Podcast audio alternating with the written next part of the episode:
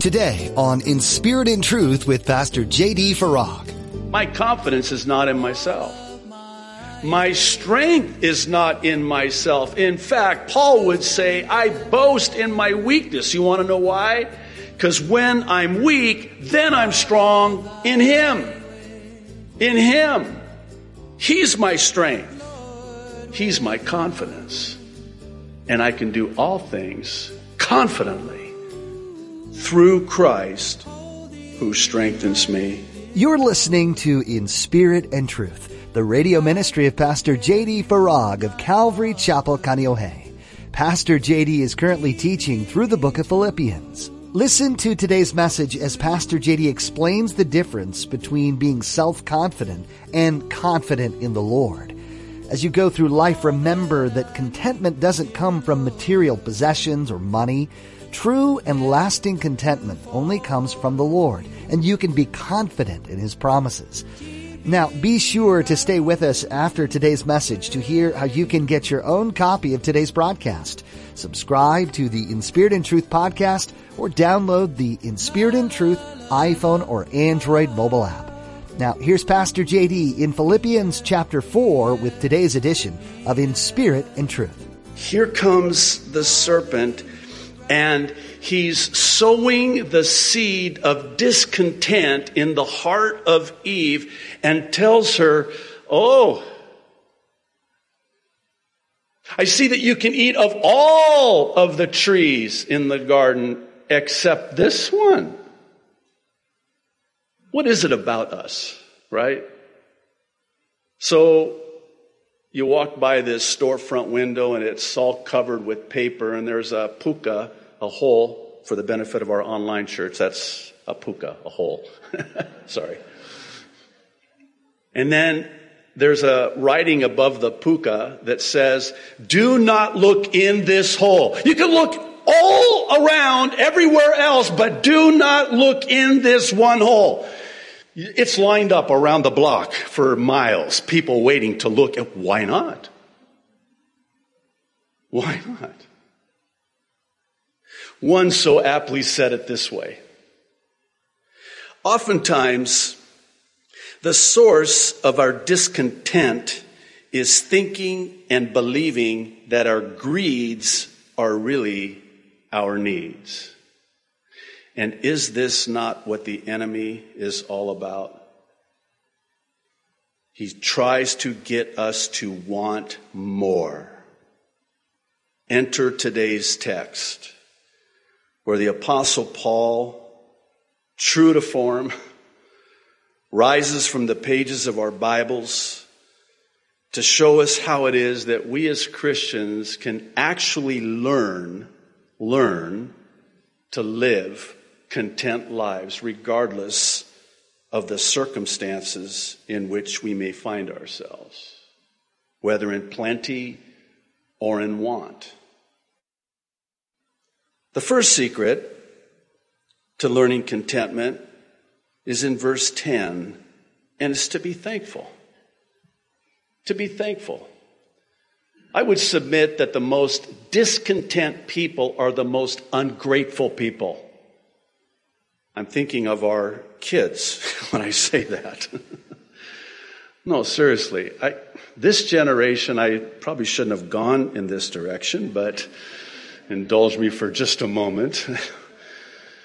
What a thankless, ungrateful, spoiled bunch of kids we have in this generation. So entitled. I mean, my goodness. And of course, his parents, we're so quick to remind them of what it was like in our day. You know, back in the day. You know, back in our day, we actually had to stick our finger in this plastic rotary dial and dial the phone.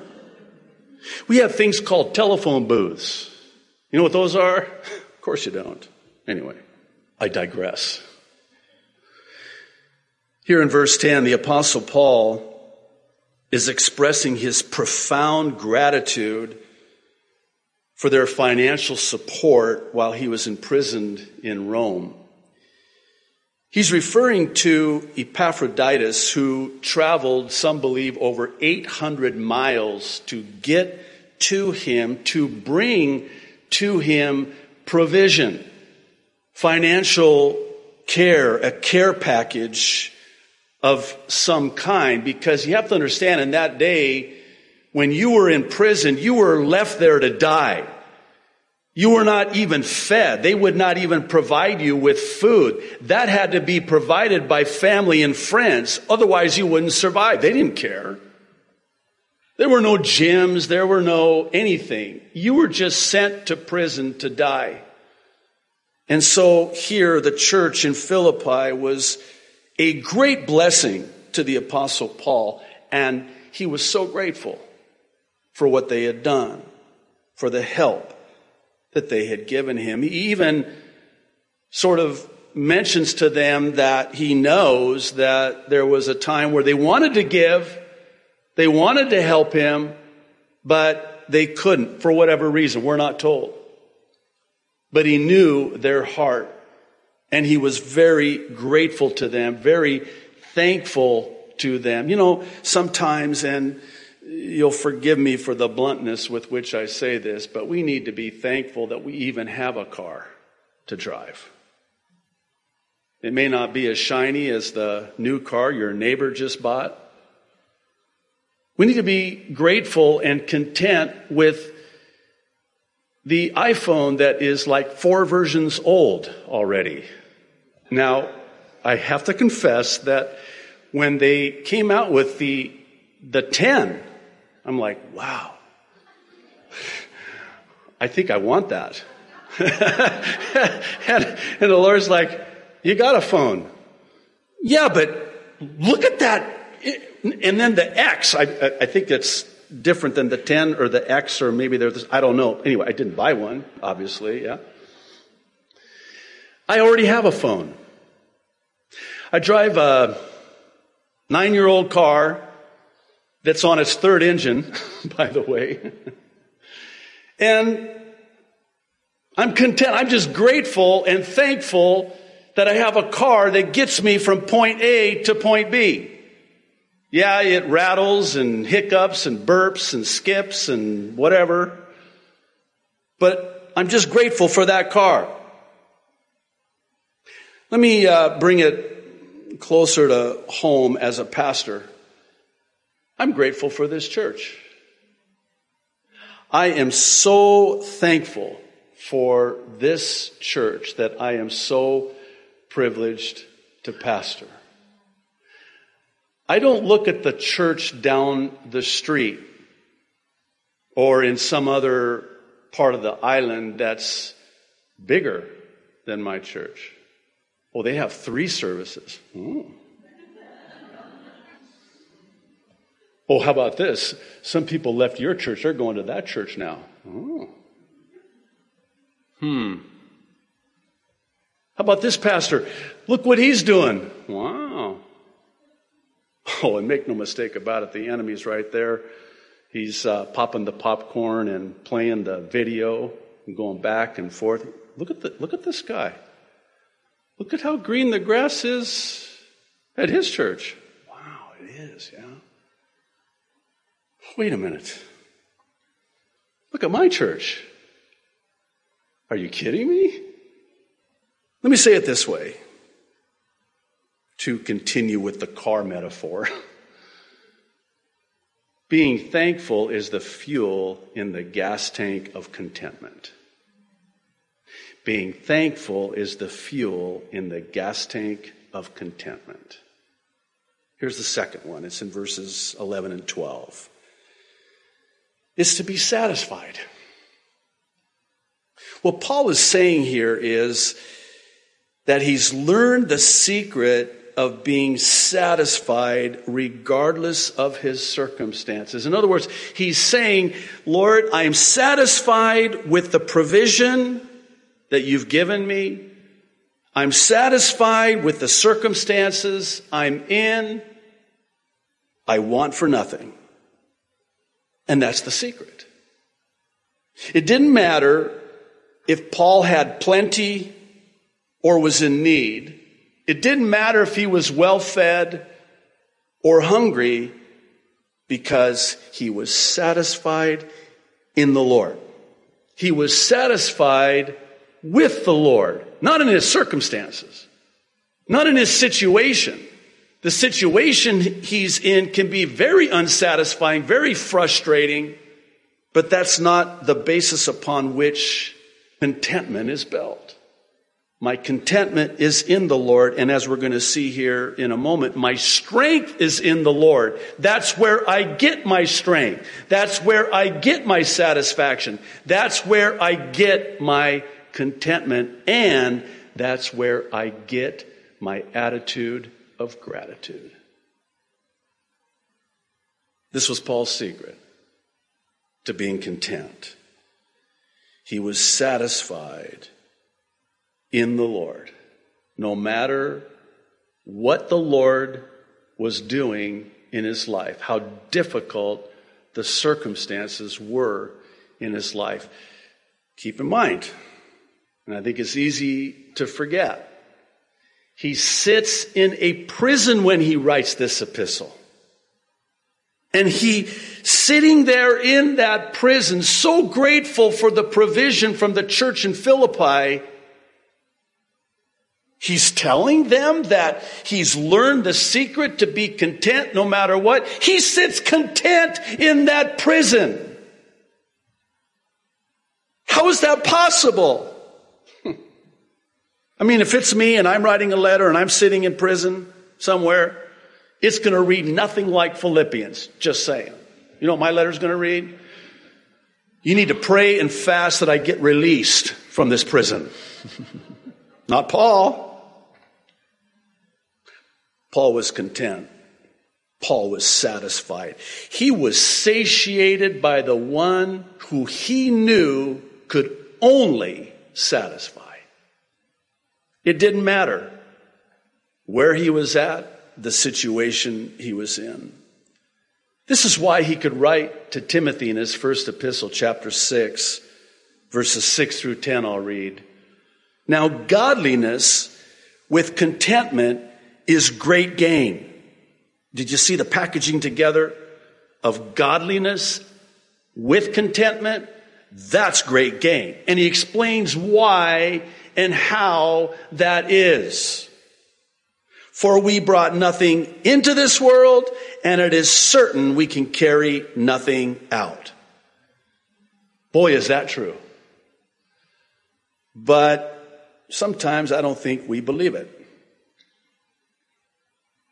Once, when a rich man died at his memorial service, the question was asked, How much did he leave?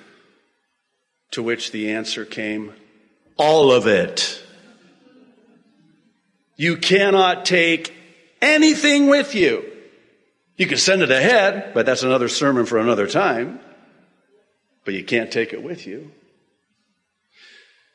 Jesus said that our lives do not consist of the abundance of that which we possess. That's not great gain. What shall it profit a man or a woman if they should gain the entire world and lose their own soul? There is coming a day, and I believe soon and very soon, by way of the rapture, where We're going to take our last breath in this fallen, dark world, and we're going to take our first breath in eternity. And I think it's a much needed perspective when we remember that we came into this world with nothing.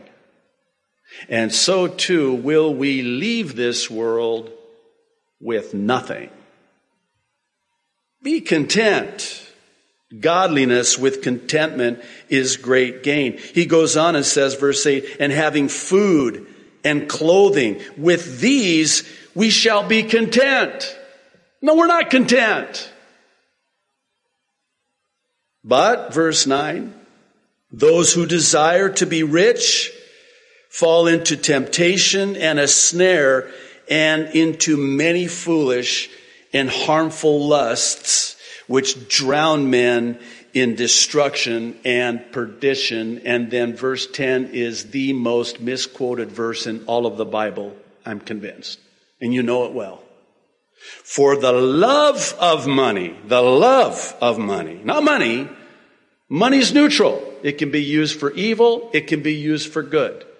It's the love of money that's the root of all kinds of evil, for which some have strayed from the faith in their greediness and pierced themselves through with many sorrows. The writer of Hebrews, chapter 13, and verses 5 and 6, tells us Let your conduct be without covetousness. Stop right there. That's it, isn't it? Is it not covetousness, envy, jealousy that gets us to be discontent with what God has given us? It's covetousness. We covet what somebody else has, and when we do, discontent will ensue. That's how it works. Let your conduct be without covetousness. Be content with such things as you have, for he himself has said, speaking of Jesus, and I love this, I will never leave you nor forsake you. So we may boldly say, the Lord is my helper. I will not fear. What can man do to me? This brings us to our third and last secret to contentment. It's in verse 13, and it's to be confident. Be confident.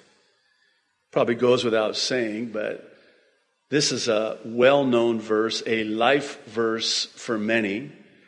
I think we would do well to revisit the context in which Paul is saying this that I can do all things through Christ who strengthens me. First, we need to know what he's not saying. He's not saying that we can do anything. We can have anything in Jesus' name through Christ who strengthens me. That is absolutely not what he's saying. And here's the thing. This notion, this interpretation of this verse has lent itself to the dangerous false teaching of what's known as the prosperity gospel. God wants you to be wealthy. God wants you to drive that brand new Mercedes Benz. What if God wants you to drive a Hyundai like me? What if He doesn't want you to have that car? What if he knows that you have, boy, I'm really harping on the car thing. I, bear with me. we'll get through this. So after today, you're all going to go put your car up for sale and the prosperity gospel says God wants you to be rich. If you'll just have enough faith, you can have anything you want. You can do anything you want. Just name it and claim it. Or as one said, blab it and grab it. It's this word faith teaching, false teaching, that if you just have enough faith, you can do anything and have anything you want. That is absolutely not what the Apostle Paul is talking about here. You know what he's talking about here? He's talking about being confident in the Lord, not self confident. I am confident in Jesus Christ who strengthens me to get through and do everything and anything. My confidence is not in myself. My strength is not in myself. In fact, Paul would say, I boast in my weakness. You want to know why? Because when I'm weak, then I'm strong in Him. In Him. He's my strength. He's my confidence. And I can do all things confidently through Christ who strengthens me. I want to close with a couple of verses. The first one out of Proverbs chapter 19, verse 23. It says, The fear of the Lord leads to life, then one rests content. And listen to this untouched by trouble. Oh, the peace that is ours in Christ. Oh, the contentment that is ours in Christ. The last one is Job, and I wish I had more time because I love Job. Can't wait to meet Job in heaven. I was just thinking about this this last week. How it's going to be when we meet these great, mightily used men and women of God in heaven. These are real people. And we're going to meet them. I wonder what they're going to look like. We'll recognize them. We'll recognize who they are. I mean, it's going to be, well, again, that's probably another topic for another time too. But I was just thinking about when I get to meet Paul. Oh, there's, wow, dude. Probably wouldn't call him that in heaven, but oh my goodness. How about Noah? How about Job? That's a guy I want to meet. That's a guy I want to talk to. This guy, wow. The book of Job, what a book. Oh my goodness. But one thing we got to know about this man, with everything he went through, he could say in chapter one, it's recorded, Naked I came from my mother's womb, and naked shall I return there. The Lord gave, and the Lord has taken away. Blessed be the name of the Lord. Now that's a wonderful verse in our Bibles, maybe even on our walls, framed. But do you know when it is that he actually said that? It was right after he lost everything. Everything. And he said this. And then throughout all that had happened at the end of the book, we're told that Job, in all of this, did not sin against God. He was content no matter what because the Lord gives and the Lord takes away. Blessed be the name of the Lord. We're so glad you joined us for this edition of In Spirit and Truth. Our time with you is coming to an end today, but we want to encourage you to continue studying the book of Philippians on your own. Spend time today in God's Word, asking the Holy Spirit to reveal something new about your Savior as you read. The Bible is filled with promises and lessons that apply to you right now, even though it was written long ago. You'll always benefit from time spent in Scripture. If you'd like to hear more of Pastor JD's teachings in Philippians 2, you can find them online at inspiritandtruthradio.com. Are you part of a community of believers? If you haven't yet found a church that you can call home, we'd like to urge you to make this a priority.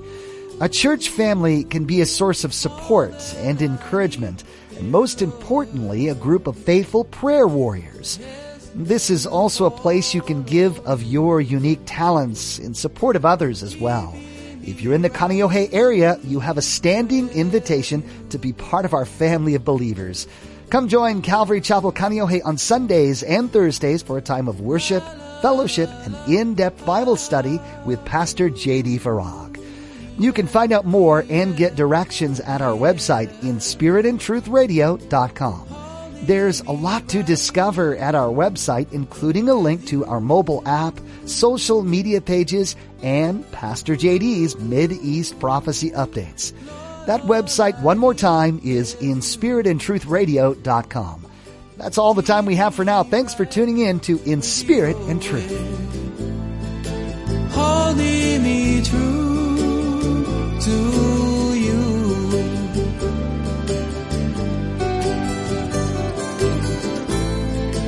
la la.